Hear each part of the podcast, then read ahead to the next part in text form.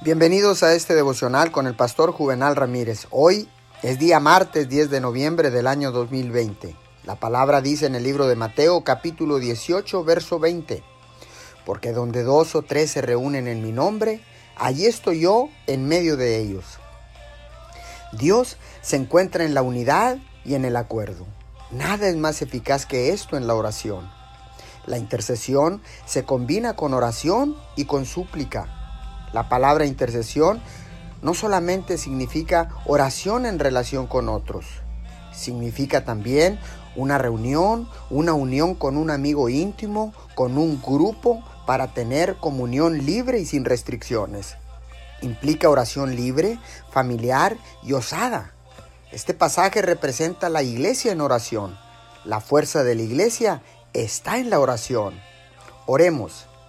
Gracias, Papito Dios, por el conocimiento que tenemos que donde dos o tres se reúnen en tu nombre, tú estarás ahí con ellos. Alabo tu santo nombre. Amén y amén.